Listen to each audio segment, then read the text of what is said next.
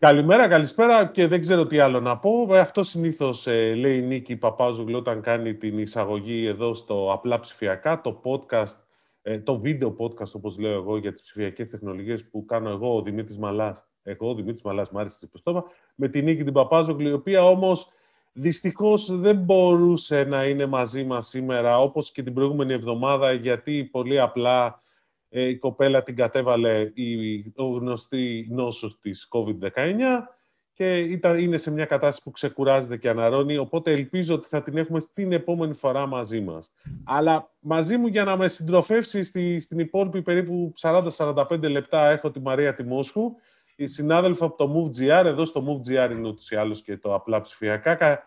καλημέρα, καλησπέρα Μαρία. Καλημέρα, καλησπέρα. Εντάξει, μην γελάς, εντάξει, ξέρω ότι δεν λες ότι αγχώνεσαι γιατί βγαίνεις μαζί μου, αλλά μην αγχώνεσαι, θα τα βγάλουμε όλα πέρα. Μίτσος μαλάς είναι αυτός, δεν είναι ότι και ότι.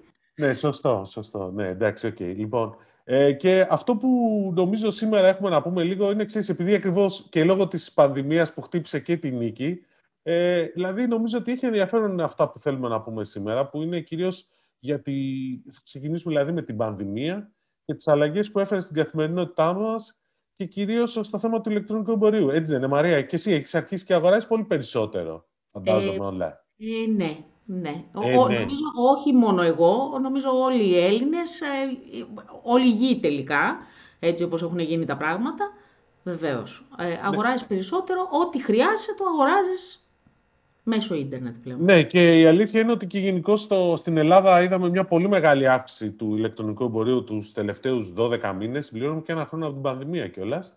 Yeah. Και γι' αυτό το λόγο νομίζω ότι είναι, θεωρήσαμε ότι είναι η κατάλληλη στιγμή για να φωνάξουμε, να μας μιλήσει την, ε, την Κατερίνα την Φραϊδάκη. Να τη βάλω μέσα καταρχήν. Καλησπέρα, καλημέρα Κατερίνα. Δεν ξέρω, ξέρεις, λέω καλημέρα, καλησπέρα, ανάλογα τι ώρα θα μπουν να το ακούσουν. Ε. Η ναι. Κατερίνα Φραϊδάκη, για όσους δεν τη γνωρίζουν από όσους μας παρακολουθούν, ε, εκτός των άλλων ε, των ακαδημαϊκών της ε, που έχει καθηκόντων, ε, είναι και η πρόεδρος του GRECA, ο οποίος σημαίνει... Πες μας τι σημαίνει GRECA, τα αρχικά GRECA, γιατί πολλοί κόσμος δεν το ξέρει. Είναι Greek Commerce Association στα αγγλικά, αλλά στα ελληνικά πώς το λέμε; Ελληνικό Σύνδεσμο Ηλεκτρονικού Εμπορίου. Α, είναι τόσο απλό και εγώ το έκανα περίπλοκο. Εντάξει, ok. Okay. Λοιπόν, εδώ πέρα συζητάμε με τη Μαρία και νομίζω ότι είναι αυτό το ένα βασικό θέμα, ότι είμαστε 12 μήνες μετά την έναρξη της, των μέτρων αντιμετώπισης της πανδημίας της COVID-19 και γενικότερα νομίζω ότι αυτό που έχουμε δει είναι μια τρομερή ανάπτυξη του ηλεκτρονικού εμπορίου και τόσο σε νέους πελάτες όσο και σε αύξηση του τζίρου. Και λίγο θα, θέλες, θα ήθελα να μας δώσεις μια εικόνα έτσι πόσο ήταν η αύξηση, τη διακύμανση υπήρξε ανάλογα με τα μέτρα και κατά πόσο εκτιμάτε ότι θα συνεχιστεί και αυτό όταν με το καλό ανοίξουν τα φυσικά καταστήματα. Καλημέρα, καλησπέρα σε όλους όσους μας ακούτε. Χαίρομαι πάρα πολύ που είμαι στην παρέα σας. Για να καταλάβουμε νομίζω λίγο καλύτερα το πώς πήγε το ηλεκτρονικό εμπόριο, θα σας πάω λίγο πίσω στο χρόνο και θα δούμε λίγο μαζί το, στα τέλη του 2018, αρχές του 2019, όπου εκεί μιλούσαμε για μία αύξηση του ηλεκτρονικού εμπορίου περίπου στο 20%. Όταν το τέλος του 2019 προσπαθούσαμε να κάνουμε τις προβλέψεις για το 2020, Εκεί μιλούσαμε για μία αύξηση περίπου 25%. Και οι πρώτοι μήνες, όταν πατήσαμε στο 2020, Γενάρης και Φεβρουάριος, μας είχαν δείξει μία αύξηση περίπου 25 με 30%. Άρα ήμασταν πολύ κοντά. Καλό νούμερο πάντως και το 25% δηλαδή. Ήταν πολύ καλό νούμερο και μάλιστα αυτό έδειχνε και τη δυναμική την οποία έχει το ηλεκτρονικό εμπόριο. Όταν ε, ξεκινάει η πανδημία, όταν πλέον ε, γίνονται τα πρώτα lockdown, το πρώτο πράγμα το οποίο θελήσαμε να κάνουμε σαν συνδεσμός είναι να καταγράψουμε αυτό το οποίο έλεγαν όλοι ηλεκτρονικό εμπόριο και ότι ανθίζει και αν πραγματικά πηγαίνει καλά. Κάναμε τέσσερις έρευνες. Αυτή τη στιγμή βρισκόμαστε στο πέμπτο στάδιο της έρευνας αυτής, που ήταν κυλιόμενε. Η πρώτη έρευνα το πρώτο, ήταν ποιοτική. Και το πρώτο πράγμα που μας έδειξε ήταν το άγχος το οποίο επικρατούσε στην αγορά. Ήταν πάρα πολλοί εκείνοι οι οποίοι έλεγαν θα τα καταφέρουν να τα απεξέλθω στη μεγάλη ζήτηση. Θα έχω καλή συνεργασία με τους προμηθευτές μου. Ξέρετε, είναι αυτά τα ερωτήματα τα οποία όταν έχεις ένα ηλεκτρονικό κατάστημα σε ταλανίζουν για το να μπορείς να είσαι και σωστός απέναντι στους καταναλωτή σου. Καθώς όμως ξεκινάμε τις ποσοτικές έρευνες, και αυτό ήταν κάτι που χαρήκαμε που το κάνουμε, γιατί ήταν σε συνεργασία με το Scrooge και το Best Price και με, το, με το Convert Group, με τον Παναγιώτη του Γκεζαρλή, όπου προσπαθήσαμε μέσα από την ανάλυση 7.000 ηλεκτρονικών καταστημάτων να καταλάβουμε το πώς πηγαίνει η αγορά. Αρχίσαμε να βλέπουμε αυτή τη μεγάλη αυξητική τάση. Μέχρι που φτάνουμε στην 14η εβδομάδα του 2020, όπου εκεί συναντάμε το πολύ μεγάλο μας νούμερο που είναι 171%. Αυτή η τάση είναι αυξητική, παραμένει αυξητική καθ' όλο το 2020, όμως με ρυθμούς οι οποίοι ήταν κοντά στο 50, 60, 70% ανάλογα με τον μήνα τον οποίο θα δούμε από την 14η εβδομάδα και μετά.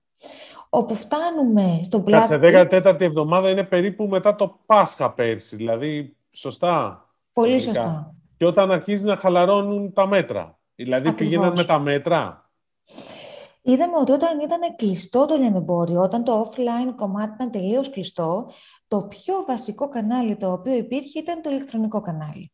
Είδαμε πάρα πολλούς καταναλωτές, οι οποίοι ήταν και παλιά ηλεκτρονικοί αγοραστές, να συνεχίσουν και να κάνουν πολύ πιο έντονα τις αγορές τους. Και είδαμε και πάρα πολλούς καινούριους οι οποίοι έδωσαν την ευκαιρία στο ελληνικό ηλεκτρονικό εμπόριο να αγοράσουν για πρώτη φορά αγαθά.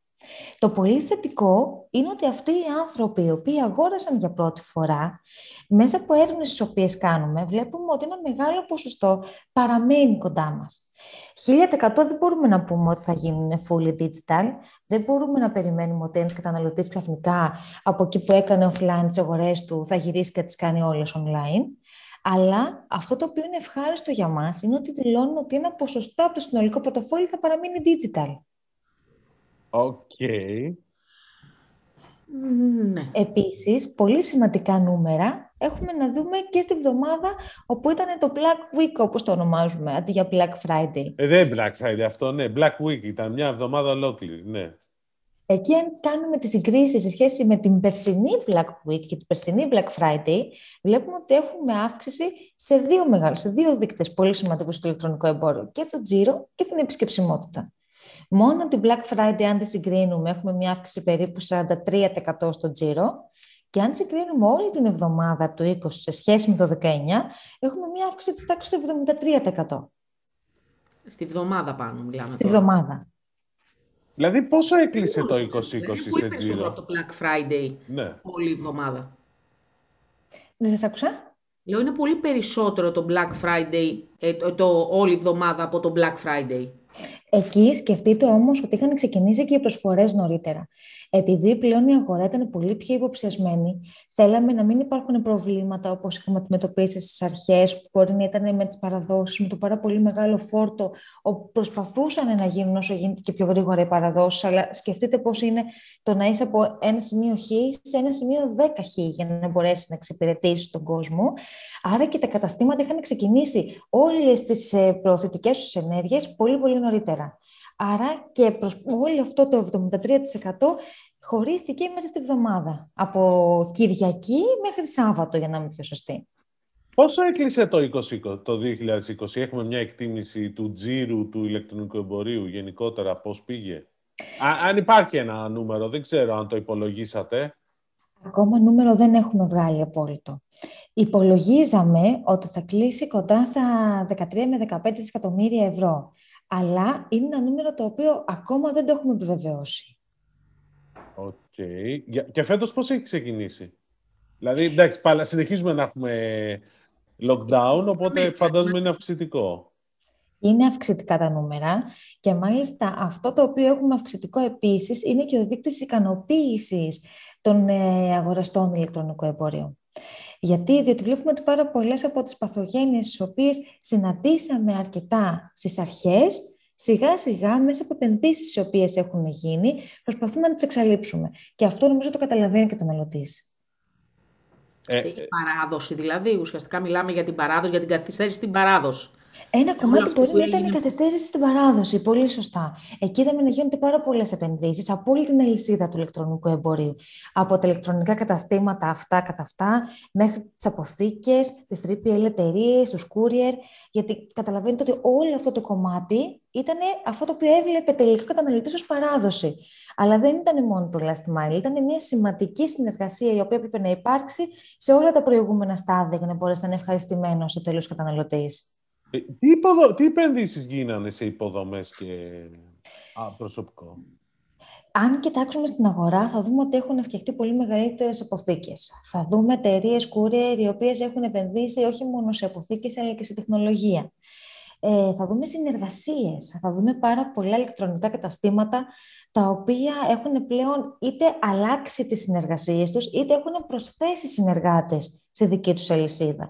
Χαρακτηριστικό φαινόμενο ήταν ότι από εκεί που συνεργάζονταν, για παράδειγμα, με έναν courier, τώρα είδαμε πάρα πολλά καταστήματα να συνεργάζονται με δύο και με τρεις courier, προκειμένου να χωρίσουν όσο γίνεται τα δέματα και να φτάνουν πιο γρήγορα στο καταναλωτή.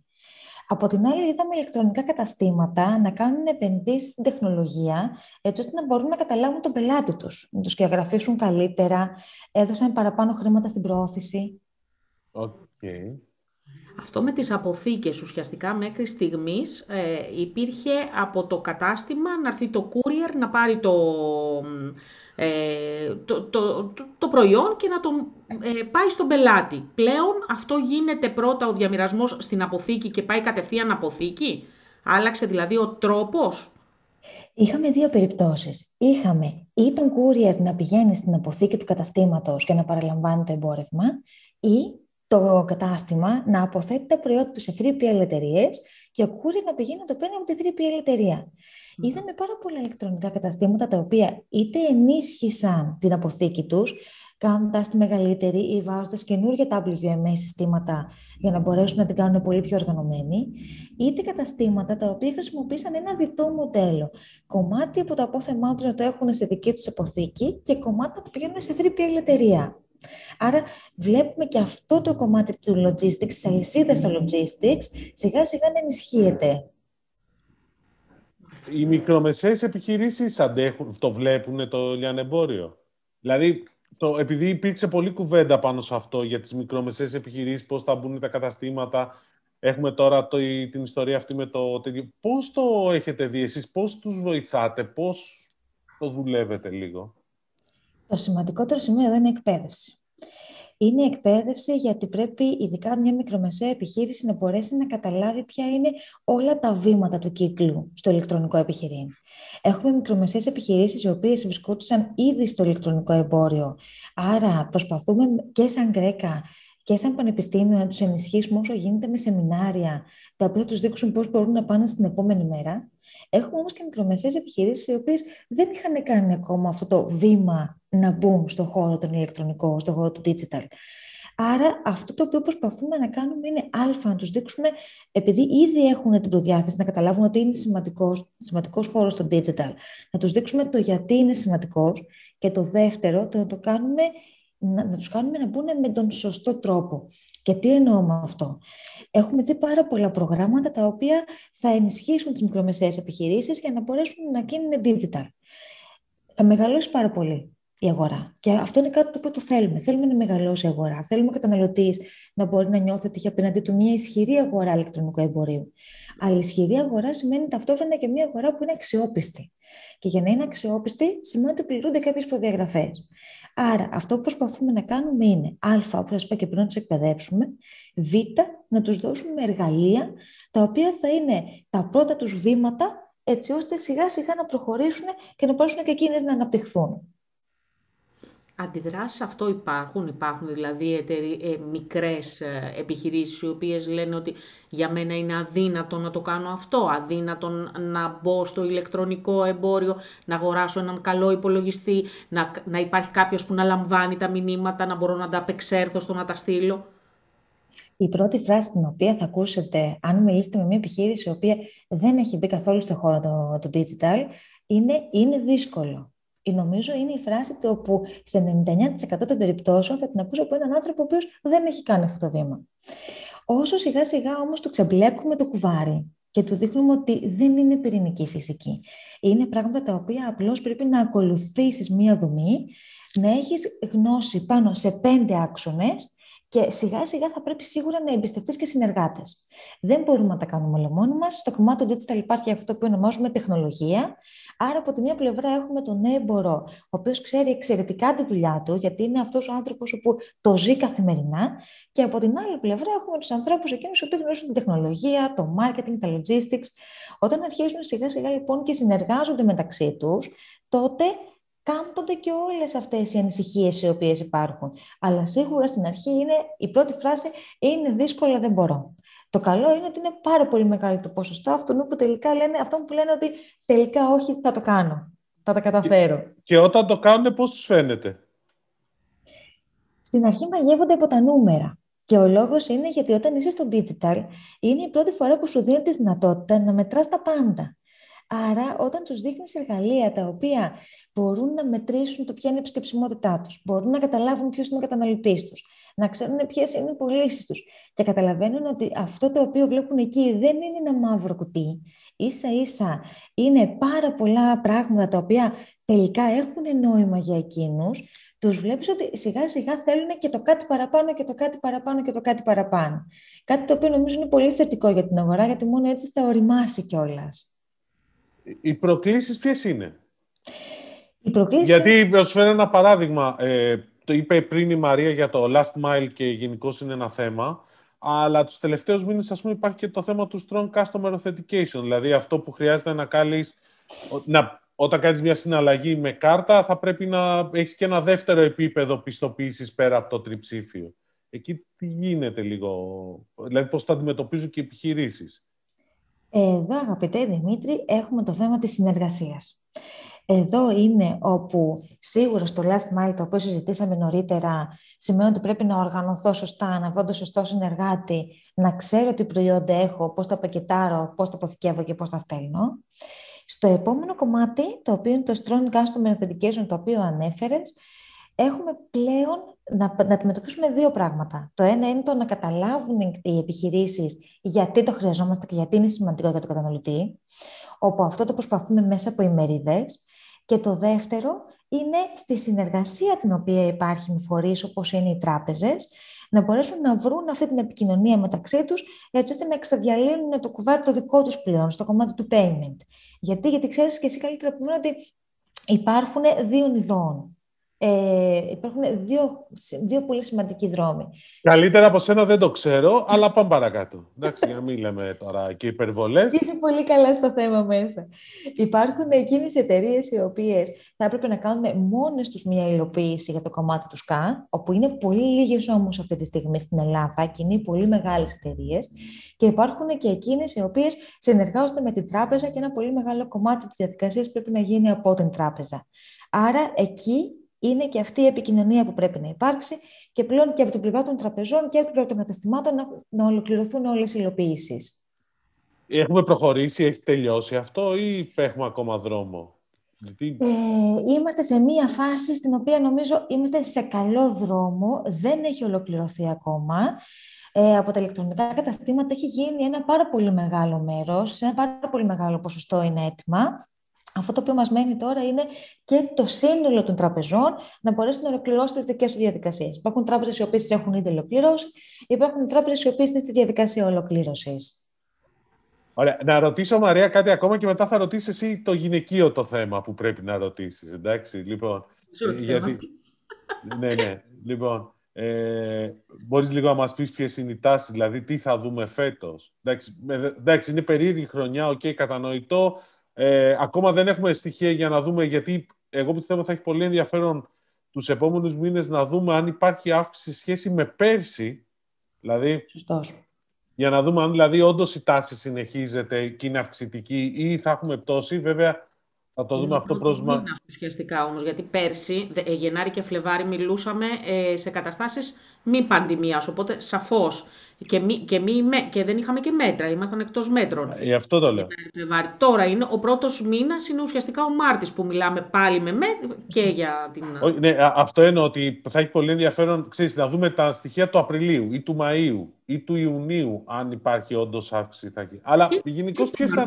Γιατί και το, ο, ο, ο Μάρτιος ήταν ο πρώτος μήνας που ε, ελήφθησαν μέτρα και ήταν και ο πρώτος μήνας πάνω στο σοκ που ξαφνικά σου κλείνουν τα μαγαζιά και ήσουν έτοιμος να πάρεις τα πάντα.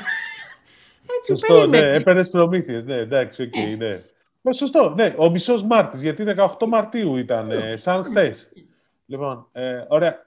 Για πες μας, τάσεις λίγο εσύ πώς το βλέπεις; Η πιο σημαντική τάση την οποία θα δούμε από εδώ και πέρα είναι η τάση του omni. Πάρα πολύ καιρό μιλάγαμε και λέγαμε ότι δεν είμαστε σε μια αγορά που είναι μόνο digital, ούτε μόνο offline, είμαστε σε μια αγορά που είναι omni-channel αγορά. Τώρα, έτσι όπως ο καταναλωτής έχει πλέον συνηθίσει, έχει αρχίσει και έρχεται κοντά στο digital, θα δούμε όλο και περισσότερα τα ηλεκτρονικά καταστήματα να επενδύουν σε omni-channel ενέργειες. Να επενδύουν σε ενέργειες οι οποίες θα είναι digital εντός των καταστημάτων και σε ενέργειες οι οποίες θα αφορούν την offline αγορά τους, ενώ θα βρίσκεσαι στο digital χώρο.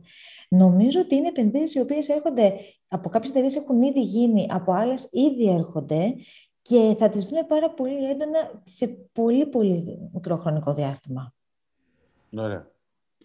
Λοιπόν, εγώ θέλω να ρωτήσω. Στα μαγαζιά βλέπεις πάντα γυναίκες και κανέναν άντρα από πίσω να σέρνει.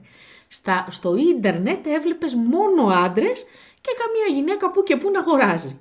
Αυτή η ανισότητα που υπήρχε έχει πλέον καμφθεί, έχουμε ε, ποσοστά ε, μεγαλύτερα ή ίσα, γιατί όταν δεν μπορείς να βγεις στα μαγαζιά φαντάζομαι το ρίχνεις στο ηλεκτρονικό εμπόριο. Άλλη δυνατότητα να αγοράσεις δεν έχεις. Έτσι κι αλλιώς η επισκεψιμότητα βλέπουμε ότι έχει αυξηθεί πάρα πολύ. Ναι, η απάντηση είναι ναι. Βλέπουμε πάρα πολύ μεγάλη αύξηση στο ποσοστό των γυναικών οι οποίες αγοράζουν το ηλεκτρονικό εμπόριο. Σας υπενθυμίζω ότι ένας από τους κλάδους ο οποίος πήγαινε εξαιρετικά και συνεχίζει να πηγαίνει πάρα πολύ καλά είναι ο κλάδος ε, του λιανεμπορίου τροφίμων. Μάλιστα, όταν κάναμε τις έρευνες, είχαμε φτάσει σε σημείο που αναγκαζόμασταν να τον βγάζουμε λίγο στην άκρη για να μπορούμε να δούμε μέσους όρους και να δούμε πώς κινείται η αγορά, γιατί βρισκόταν στο peak του. Άρα, μας χαλούσε πάρα πολύ τα στατιστικά όταν τον βάζανε μαζί με όλους τους υπόλοιπους κλάδους. Και αυτό το οποίο είδαμε πάρα πολύ έντονα είναι ότι οι γυναίκες όχι μόνο αγοράζουν, χρησιμοποιούν πλέον το διαδίκτυο και σαν ένα δεύτερο χέρι τους, σε μια δεύτερη φύση τους, για να μπορέσουν να ενημερωθούν για ειδήσει, για προϊόντα και για να μπορέσουν πλέον να εργαστούν. Θα δούμε πλέον ότι αυτό το οποίο έχει γίνει στην αγορά είναι ότι βλέπουμε μια καινούρια τάση στις γυναίκες, που είναι αυτή η γυναίκα επιχειρηματίας. Και μάλιστα, αν πάμε λίγο πιο έξω από το αστικό κέντρο και κοιτάξουμε την επαρχία, θα δούμε ότι είναι πάρα πολλές εκείνες οι νέες επιχειρήσεις οι οποίες έχουν ξεκινήσει και από πίσω βρίσκονται γυναίκες. Είναι για εκείνες μία δίωδος και είναι πάρα πολύ σημαντικό αυτό για να μπορέσουν το, ότι αυτό το οποίο θα ήθελα να κάνουν σαν επάγγελμα πραγματικά να το καταφέρουν και να το κάνουν. Και βλέπουμε και πολύ πετυχημένα παραδείγματα που δεν έχουν μείνει εντός Ελλάδος. Παραδείγματα τα οποία έχουν βγει και στο εξωτερικό, έχουν πουλήσει με πολύ μεγάλη επιτυχία και αποτελούν, νομίζω, και η στάντη για όλο τον υπόλοιπο πληθυσμό, είτε είναι άνδρες είτε είναι γυναίκες. Αλλά και εσύ είσαι και η στάντη. Παρεμπιπτόντως και εσύ είσαι και η στάντη, ε, είσαι γυναίκα που είσαι επικεφαλής του Γκρέκα. Δηλαδή, όπως είπε Σωστά η Μαρία γενικώς, επειδή υπάρχει και είχαμε και πρόσφατα και την ε, παγκόσμια γιορτή, την παγκόσμια ημέρα της γυναίκας και ε, δηλαδή είναι λίγο ωραίο αυτό ότι είναι μια γυναίκα πρόεδρος του, του Γκρέκα και μάλιστα έχεις βγει και δύο φορές, δηλαδή σε έχουν επανεξελέξει. Και εγώ θα, θα, το ρωτήσω εγώ, εντάξει, ok. Okay. Λοιπόν, αν, ε, πώς αισθάνεσαι ως μια τέτοια θέση ευθύνης σε ένα χώρο που εντάξει, ήταν, ήταν ανδροκρατούμενος και είναι ακόμα γενικό, αν και όπως λες... Γενικώς είναι ακόμα. Ναι, αλλά γενικώς έχουν καμφθεί οι ανισότητες που, που υπήρχαν. Πόσο κοντά είμαστε στο αυτό, ξέρεις, στις ευκαιρίες, η μεταχείριση και η πανδημία βοήθησε, δεν βοήθησε, δεν ξέρω. Θα σας δώσω ένα παράδειγμα. Στο Διοικητικό Συμβούλιο του Γκρέκα αυτή τη στιγμή βρισκόμαστε τρεις γυναίκες. Ε, είναι οι, οι άλλες δύο κυρίες είναι πάρα πολύ, έχουν πολύ σημαντική θέση σε εταιρείες από τις οποίες έρχονται. Εγώ βρισκόμαι στον ακαδημαϊκό χώρο. Νομίζω ότι εγώ σε Κατερίνα τουλάχιστον ήμουν τυχερή με την έννοια ότι επειδή προέρχομαι από έναν χώρο που είναι ακαδημαϊκός, ο οποίος, ε, αν μου επιτρέπετε, είναι ένας χώρος ο οποίος πραγματικά θέλει να βρίσκεται κοντά στην αγορά, θέλει να βοηθήσει την αγορά και είναι πιο αντικειμενικός, με βοήθησε ακόμα περισσότερο στο να έχω αυτή την αντικειμενικότητα και να έχω τη δυνατότητα να βρίσκομαι κοντά στις εταιρείες. Είτε αυτές είναι ηλεκτρονικά καταστήματα, είτε είναι πάροχοι υπηρεσιών. Σίγουρα στο παρελθόν βλέπουμε πολύ λιγότερες γυναίκες. Το θετικό όμως αυτή τη στιγμή είναι ότι βλέπουμε έναν μεγάλο αριθμό γυναικών να καταλαμβάνουν μεγάλες θέσεις στις εταιρείες τους και η τεχνολογία ήταν κάτι το οποίο πραγματικά νομίζω τους βοήθησε να πάνε στην επόμενη μέρα. Σίγουρα όμως αυτό που λέω πάντα είναι ότι η τεχνολογία είναι ένα εργαλείο στα χέρια μας, έτσι. Άρα το πώς θα το αξιοποιήσουμε και να το αξιοποιήσουμε σωστά είναι πάντα στη δική μας την ευχέρεια. Πολύ σωστό αυτό. Ωραία. Λοιπόν, ε, να ευχαριστήσουμε Μαρία την Κατερίνα. Νομίζω ότι μας έδωσε... πραγματικά πάρα πολύ. Ήταν πάρα ε, ναι. πολύ ενδιαφέροντα όσα μας είπατε. Εγώ σας ευχαριστώ. Λοιπόν, και θα το ανανεώσουμε το ραντεβού σε μερικούς μήνες, όχι, ειλικρινά σε μερικούς μήνες, αφενός γιατί θέλει και η νίκη, αλλά αφετέρου, εντάξει μην παρεξηγήσει Μαρία σε αυτό. Λοιπόν, όχι, και αφε... okay. Και αφετέρου γιατί πραγματικά θα είμαι περίεργος και είμαστε όλοι περίεργοι να δούμε πόσο καλά θα έχει πάει. Δηλαδή, ξέρεις, να συγκρίνεις ε, πανδημία με πανδημία, κάπως έτσι, δηλαδή, για να δούμε και λίγο τις τάσεις. Αυτό νομίζω θα έχει πάρα πολύ ενδιαφέρον. Λοιπόν, θα πάρα πολύ. Κατερίνα, σε ευχαριστούμε. Έχεις και άλλες υποχρεώσεις. Νομίζω σε απαλλάσσουμε σωστά. Λοιπόν, ευχαριστούμε. Καλή συνέχεια. Καλή συνέχεια.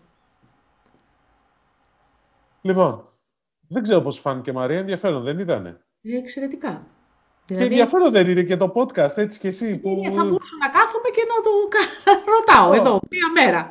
Να ρωτάς, να ρωτάς, να ρωτάς. Λοιπόν, και να ρωτάς και τώρα, δηλαδή που θα ρωτήσω. Ε, να σου πω κάτι. Λοιπόν, να ξέρεις το εξής ότι είναι πάρα πολύ σημαντικό και ενδιαφέρον θέμα αυτό του SCA, το Strong Customer Authentication. Ναι. γιατί ε, κανονικά θα πρέπει ήδη να έχει ενεργοποιηθεί, αλλά δεν έχει ενεργοποιηθεί. είναι αυτό που σε πολλές συναλλαγές, δεν ξέρω πώς συναλλαγές κάνεις online τον τελευταίο καιρό, σου ζητάει πολλές. Σας κάνουν όλοι.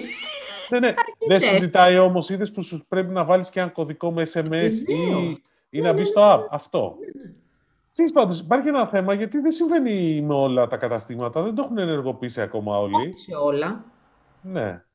Υπάρχει μια λεπτομέρεια βέβαια σε αυτό, ότι υπάρχει μια έρευνα που λέει, υπάρχουν κάποιες έρευνες που λένε ότι ε, αυτό το γεγονός ότι σου ζητάει το δεύτερο να κάνεις two-step verification οδηγεί σε μια μείωση κατά 14%. Κάνει ένα 14% των συναλλαγών γίνεται drop, δηλαδή φεύγουν. Δεν τις κάνουν. Πολύ Οπότε, μεγάλο ποσοστό. Καλό είναι, αλλά είναι και εκνευριστικό γι' αυτό και πολλοί κόσμος. Οπότε υπάρχει και ένα θέμα ανταγωνισμού μεταξύ αυτών που το έχουν υλοποιήσει και αυτών που δεν το έχουν ενεργοποιήσει. Και υπάρχει μια γκρίνια που ελπίζω να λυθεί. Αυτό όμως θα πρέπει κάποια στιγμή να γίνει ενιαίο, έτσι. Δεν μπορούν οι μισοί να χάνουν και οι άλλοι μισοί να θεωρούν. Δηλαδή κάτι θα πρέπει να γίνει βάσει αυτού. Σωστό. Ε, ναι, γιατί ουσιαστικά όποιο στόχει παίζει, ε, παίζει ρουλέτα να το χάσει το 14. Ο άλλος εκ του ασφαλούς. Άρα λοιπόν εδώ μιλάμε για ανισότητα. Σωστά το θέτεις ε, και είναι ένα θέμα το οποίο θέλει λίγο διερεύνηση παραπάνω και υπόσχομαι ότι θα το ψάξω λίγο παραπάνω. Μάλλον προσπαθώ να βρω χρόνο να το ψάξω, θα βρω χρόνο να το ψάξω, αλλά είναι ωραίο θέμα. Αλλά τώρα, να σε ρωτήσω και κάτι άλλο, αλλά θα το κάνουμε έτσι σήμερα. Εντάξει, λοιπόν. Ναι. Ε, πληρώνεις με το smartphone; Ε, ναι, βεβαίως. Και εννοώ να πληρώνεις να χρησιμοποιείς το smartphone αντί για κάρτα. Ναι, βεβαίως. ναι, ok. Okay. Τι, με Apple, ε, Apple Pay ή κάποια ε, τράπεζα; Ε, με από την τράπεζα. Α, ok, okay, εντάξει. Γιατί ναι, ε, ήθελα... το, πρώτο, το πρώτο πράγμα όταν μου είπε ότι έχω τη δυνατότητα να το κάνω, το έκανα. Γιατί ε, άλλο είναι να είσαι πάντα να θυμάσαι. Όταν έχεις το κινητό σου μαζί, το κινητό σου θα το έχεις και στο περίπτερο να πας. Ναι, σωστά. ε, πέρα από το γεγονός ότι η γυναίκα χρειάζεται πορτοφόλι για να το κάνει αυτό, που εγώ δεν χρησιμοποιώ ποτέ. Έτσι.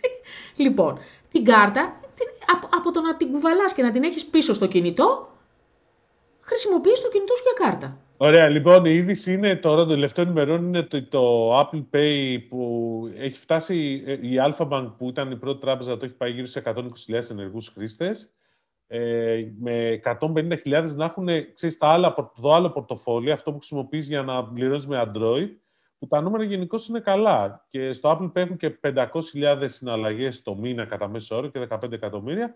Και τώρα αυτό που δεν έχει βγει πολύ είναι ότι και, οι, και, οι, και αρχίζουν σιγά σιγά και οι υπόλοιπες τράπεζες. Apple Pay όχι ακόμα, αλλά προβλέπω ότι σύντομα, μέσα στο 2021. Και τώρα και η Εθνική προσθέθηκε στη λίστα των εταιριών, των τραπεζών που προσφέρουν τη δυνατότητα να πληρώσεις με το smartphone, αλλά μόνο για τις χρεωστικέ. Οπότε νομίζω ότι θα ναι. έχουμε εκεί πέρα ενδιαφέρον και τέτοια.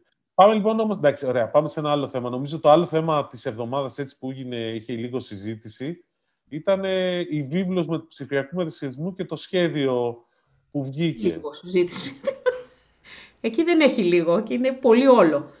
Είναι πολύ όλο, ναι. Εσύ να σου πω κάτι, επειδή εσύ είσαι και λίγο ασχολ... έχεις ασχοληθεί ίσως λιγότερο, αλλά πραγματικά αυτό είναι πιο ενδιαφέρον. Ε, πώς το έχεις δει όλη αυτή την ιστορία, δηλαδή είναι μεγάλο το project, δεν ξέρω. Ε, πέρα από το γεγονός ότι είναι ένα μεγάλο project, ε, αυτή τη στιγμή ο μέσος Έλληνας δεν λαμβάνει την σημασία όλων αυτών που πρόκειται να γίνουν. Τι εννοείς; Ε, εννοώ ότι διαβάζοντας και μπαίνοντας στην, σε έργα τα οποία θα γίνουν μέσα σε αυτό, ε, λες ότι δεν μπορεί αυτό ας πούμε, να συμβεί στην Ελλάδα. Α, έχουμε φτάσει σε αυτό. Ναι, και όμως γίνονται. Ναι. Δηλαδή, δεν ξέρω, να σου πω κάτι και πριν την πανδημία, αν έλεγες σε κάποιον ότι ε, στο GovGR ε, θα υπήρχε GovGR, εντάξει, αυτό. Πες ότι το πίστευες. Και αυτό. Και αυτό, ότι θα μπορούσες να ζητήσεις ένα πιστοποιητικό σου ηλεκτρονικά και να σου το δώσουν. Που έπρεπε να πας να κάνεις μία αίτηση και να περιμένεις 15 και 20 μέρες. Στην καλύτερη των περιπτώσεων. Και τώρα το παίρνεις σε 30 λεπτά. Ναι. Και τώρα το παίρνει σε τρία λεπτά. Μπαίνεις, κάνεις την αίτηση κλπ. Το γεγονός ότι θα χρειαζόμουν κάτι και θα έπρεπε να μπω στη διαδικασία, να πατήσω το κουμπί μου, να συνδεθώ με τον ε, ε, ε, υπάλληλο του ΚΕΠ, να μου λύσει το θέμα μου, να κλείσω και σε μία ώρα να έχω ό,τι του έχω ζητήσει. Αυτά δεν υπήρχαν. Είναι, ήταν στην επιστημονική φαντασία και ήταν στην επιστημονική φαντασία λίγο πριν ξεκινήσει η πανδημία. Δηλαδή, τώρα μιλάγαμε για το Γενάρη-Φλεβάρι. Ε, το Γενάρη-Φλεβάρι, αν έπλεγε σε κάποιον, ας πούμε, ότι θα έχουν συμβεί όλα αυτά μέσα, ε, ε, από τον ηλεκτρονικό φάκελο υγείας μέχρι την ηλεκτρονική συνταγογράφηση. Από, το, από τα πάντα, δηλαδή, ουσιαστικά... Η, ηλεκτρο, ηλεκτρονικό φάκελο δεν έχουμε ακόμα υγεία. Θα ένα, ένα από τα μεγάλα project που θα δούμε τους επόμενους μήνες. Υπάρχει όμως αυτή τη στιγμή η δυνατότητα να μπαίνεις Υπάρχει, να εγγραφείς και να έχεις, να μπορέσεις ανα πάσα στιγμή να δεις ε, στο άμκα σου ε, τι φάρμακα έχουν γραφτεί. Αυτό δεν το έχεις ποτέ. Τι αν η συνταγή που σου έχουν γράψει και μπορεί να μην την έχουν γράψει για σένα έχει εκτελεστεί. Από ποιον έχει εκτελεστεί; Σωστό. Πράγματα που μέχρι στιγμής σου λέω φαινόταν αδύνατα. Εντάξει, ok, okay, ναι. Και έχουμε ακόμα να δούμε και πολλά. Αυτό δηλαδή φαινόταν από το, από το, πώς το, λένε, από το σχέδιο δράσης του Υπουργείου και γενικώ είναι, θα δοθεί ώθηση μεγάλη νομίζω στην αγορά πληροφορικής από αυτό. Και ειδικά και με τα vouchers τώρα για τα tablets τα οποία βγαίνουν 200 ναι, ευρώ. Βέβαια τώρα η αγορά των tablets, για να είμαι ειλικρινής, έτσι και λίγο ποιος έπαιρνε tablet μέχρι προσφάτως, αλλά και αυτοί ακόμα ξεπούλησαν τα tablets για τα παιδιά. Μια οικογένεια η οποία έχει τρία και τέσσερα παιδιά και ε, πρέπει όλο να κάνουν τηλεεργασία και έχει και δύο γονείς που ε, ε, ε, τηλεεργάζονται, θα πάρει και δύο και τρία τάμπλετ για να μπορέσει να εξισορροπήσει την... Καλά, εκεί πέρα το πρόβλημα είναι οι συνδέσεις, δε παιδί μου. Και εγώ δηλαδή, ειδικά, ας πούμε, ξέρεις, θέλεις καλύτερη σύνδεση πάντα και εκεί πέρα. Ναι, αλλά δεν, δεν είναι λίγοι αυτοί που λένε ότι εγώ έτσι όπως ήταν με τα παιδιά μου, το ένα παιδί μου αναγκαζόταν να έχει το κινητό για να ναι. κάνει μάθημα ή εσύ να δουλεύεις τηλεεργασία με το κινητό; Ακριβώς. Ακριβώς. Και να λες ευτυχώς που το παιδί να κάνει ας πούμε, την εργασία του και δεν μπορούσε να την κάνει πάνω στο τηλέφωνο.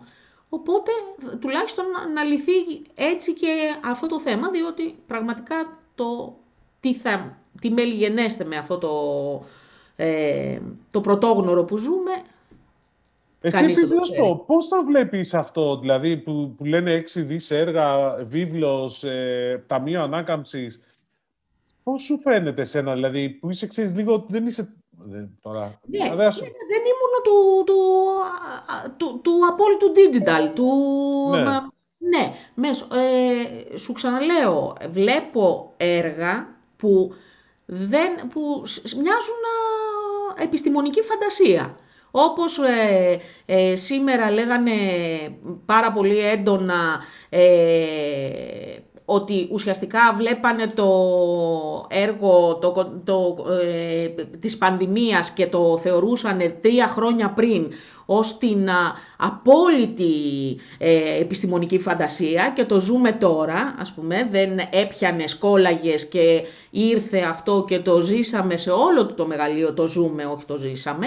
Ε, έτσι μου φαίνονται, μου φαίνονται και εμένα τα έργα που στην αρχή διάβασα ότι παίζουν μέσα στην α, βίβλο. Δηλαδή, δεν φανταζόμουν ότι υπάρχουν ε, τεχνητή νοημοσύνη, ε, διάφορα πράγματα που, που βλέπω. Blockchain, augmented reality, έχει έργα για όλα τα γούστα. Ναι, ναι, ναι, για όλα τα γούστα ακριβώς. IoT επίσης, έγραφες εσύ ένα της προάλλης για IoT. Ναι, ναι, ναι, ναι, ναι, ναι, ναι αυτό πλέον για μένα, δηλαδή το ότι έχω μπει στο ρεπορτάζ των τηλεπικοινωνιών, για μένα είναι, αυτή τη στιγμή δεν μπορούσα να φανταστώ πόσο ενδιαφέρον, γιατί το άφησα το ρεπορτάζ των τηλεπικοινωνιών ε, στα πολύ απλά του. Έτσι, το 17 ήταν στα πάρα πολύ απλά του. Εντάξει, δεν ήταν, είχε αρχίσει, αλλά... κατάσταση του να ε, τσακωθούν οι... Εντάξει, οι πάροχοι μεταξύ τους. Ναι, τώρα... Ένας θα κάνει επενδύσεις, όχι, εγώ δεν μπορώ να κάνω, είμαστε μέσα στην κρίση κλπ. Ήταν ένα, μια εικόνα εντελώς διαφορετική. Και τώρα πάμε σε άλλη κατάσταση. Σωστό είναι αυτό. Σωστή παράτηρηση. Εντελώς άλλη κατάσταση. Να σου πω και ένα τελευταίο, επειδή το βγήκε τώρα προχτές. Ε, πιστεύεις ότι έχουμε και προοπτικές στον χώρο του διαστήματος να αποκτήσει η Ελλάδα αεροδιαστημική βιομηχανία; Κοίτα, ε, όταν, είχαμε, όταν είχαν πρωτομπεί πριν από δύο χρόνια, δυόμιση, πότε ήταν όταν βλέπαμε ε, μέσα στο Υπουργείο Ψηφιακής Πολιτικής να υπάρχουν ε, για ναι.